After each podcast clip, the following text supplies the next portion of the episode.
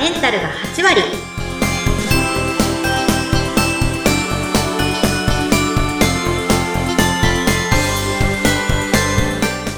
いらっしゃいませ吉川の旅子先生ですインタビュアーの土井さとみです。どうぞよろしくお願いいたします。よろしくお願いいたします女性のための頭皮改善サロン、フェムケアサロンキッカが、頭皮と心と体のお話を悩める女性の皆さんにお届けして、あなたをまるっと元気にしてくれる番組です。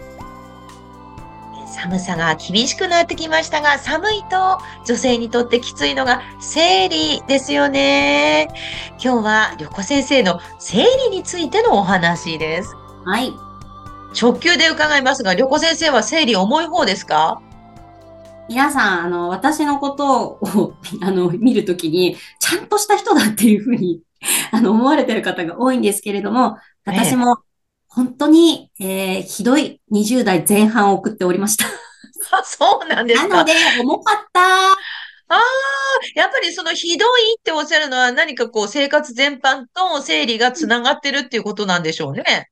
そうそう、昔から、あの、別にストイックな人間ではありませんでした。あとは、やっぱり若さというものがございますので、はい。まあ、そうですね。ストレートに言いますと、生理痛は重くて、鎮痛剤でごまかしてたし、もう気合だ、うんみたいな感じで。ただ痛み止めで抑えるとか。あとは、あの、昔なので、情報がやっぱりなかったりとか、私の母親世代の方っていうのは、もう今と全く違う情報を娘に与えてきますよね。例えば、あ生理の時にお風呂はダメだよとか、あ、そうですね。そうですあね。と、冷やすなとか言うけど、具体的にとか、あんまり、そんなに教えてもらえなかったなっていうのは。確かに冷やすなすら私言われなかったかもしれない。ね、日本ってちょっと遅れてるんですよね、生理の教育っていうのが。あ昔のまま実は今も、うん、止まっちゃってるぐらいなので、ええ、えはい。まあ、要は、その、普段の生活習慣も悪いし、生理の時のケアもちゃんとできていなかったので、え。まあ、うんうんひどいありさまだったんですよ。もう、23、4歳ぐらいまでは。え、ひどんな、どれ、どれぐらいひどいのか、ちょっと興味がすごく湧いてますよ、私。だまず、今って、あの、あ、土井さん娘さんいらっしゃるからわかると思うんですけど、なんか可愛い系統のパンツとか、なんか、タイツ履いたりとか、スニーカーだったりとか、結構温活が身近だったりするじゃないですか。そうですね確かに、うちの娘にもうん一年中、あの、腹パン履かせてますね。あの、あ腹巻きパンツ。うん。うん、可愛いやつありますよね、しかも、うん、あります、ありす。ます。うん。種類もありますし、私の時代っていうのがもうなくて、まず女子高生の時はですね、私、あの、高校の時札幌なんですけれども、北国札幌、寒いじゃないですか。そうなんです。で、うんもちろん雪が降っておりまして、あの当時ですね、タイツを履くのがダサいという時代でしたので、雪の中生足ですよ。紺のハイソックスを履いて、登校していたという恐ろしい 毎日でした。ど根性じゃん。そうなんですよ。あの、厚着するのがダサいみたいな時代で、で、朝ちゃんも、うん、してましたね。え、朝シャン、あ、うんそうだ、朝シャンの時代ですよね。朝もう洗いたての髪で行くのがかっこいいと。そうそうそうそう。で、今思えば、頭皮汚かったと思うんですけど、あの、うんうん朝シャンしないと髪に張り腰が出ないので、あの本当にショートヘアになんてできないぐらい、こう、やっぱペタってこうなっちゃってた時もあったりとか、へでえ。ですね、まあ、高校を卒業しまして、今度は、うんえーそうですね、お酒ですね。今度お酒が飲める、ね、年になりますね。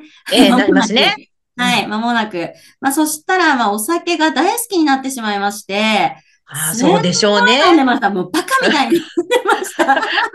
バカみたい、横先生がバカに、みたいにっていうのは、はい本当にバカみたいにですよ。本当にバカみたい本当失礼ですけど本当に、すごい飲みますよ。見てきたように言いますけど、私見てきましたから、横先生とお酒こう一緒しまして、あ、すごい順調にどんどん、パパッカ開いてくなっていう。いや、え、でもね、土井さんと飲んだ時はね、あれ全然本当お上品に、あの、すごい、いつもよりゆっくりしたスピードで、ってぐらいなんですけれども、20代の時はもう無敵でして、本当に強かったんですよね。強いっていうのもあって、うん。調子に乗ってるし、まあ、やっぱ若さが もちろんありますので、体力もありますよね。なので、あの、仕事に、仕事終わったら、あの、夜の10時とかにもう遊びに行くんですよ。夜遊びして、え 夜の10時ですよ。10時に遊びに行って、で、そうしてそのまま朝帰ってきて、そのまま出勤をするんですよ。え、どこで寝るの？寝ないです。恐ろしい。寝そんな超人じゃないんだから。なんかね、当時体力お化けとか呼ばれてて、で、もちろんあの遅刻とか、あの、絶対しないですよ。遅刻欠席はしないで、あ、欠勤か欠勤しないで、まあ行く。うん。で、まあ、えっと、ちょっとね、休憩時間に入って、また仕事するっていう、本当にね、今考えると恐ろしい、毎日超人的、真面目な酔っ払いですね。真面目な酔っ払い。そうそう、仕事に絶対穴開けたこともないし、うんっていうのはもう貫いてたんですけど、まあまあまあ、本当にね、人に言えたもんじゃないような生活をしていってね。で、あとなんだっけな。あ、もちろん小麦も食べますよね。食べるし。食べますよね。あと、えっと、私の時代があの、浜崎あゆみが流行った時期ですので、ああ、時代はギャルで、で、うんと、やっぱこう、ミニスカートが流行っていましたので、そうでした、そうでした。あで、それから、あの、ヒールですね。今ってスニーカーが普通の時代で羨ましいなと思うんですけど。あ、確かに、可愛いスニーカーいっぱいありますしね。そうそう。昔はスニーカーがダサかったもんで、そうだ、そうだ。あの、ヒール、すごい高いヒールを履いて立ち仕事をしたりとか、普通にしていたので、骨盤も今度歪んできていてまあ、、そうなんだ。え、ヒールって骨盤歪んでくるんですか？歪んできます。やっぱりぺったんこの靴履いてるのと全然変わってくるので、変なところにええ体重がかかってきて、確かに。知らずに、うん、歪んでくるし、で、ご飯ももう本当に、あの、食べたり食べなかったりするので、体重もね、すごいもう痩せてたんですよ。細くて。39キロとか40キロぐらいしか。ちょ、それはいかん。それはいかん。細い。で、昔ってその、やっぱり、あの、あゆの時代って、やっぱ細いのがやっぱ美みたいな。なんかインナーマッスルとかもなかったので、とりあえずなんか細いのが、あの、可愛いみたいなのが。まあね、いろいろこう、そうだったそうそう若さといろいろね、混ざり合って。っていうことで、そんなことばっかりやっていましたので、生理痛は重たい。で、2回倒れてるんですよ、私。え、生理痛で？生理痛で。え、せ、倒れるぐらい痛かったってこと？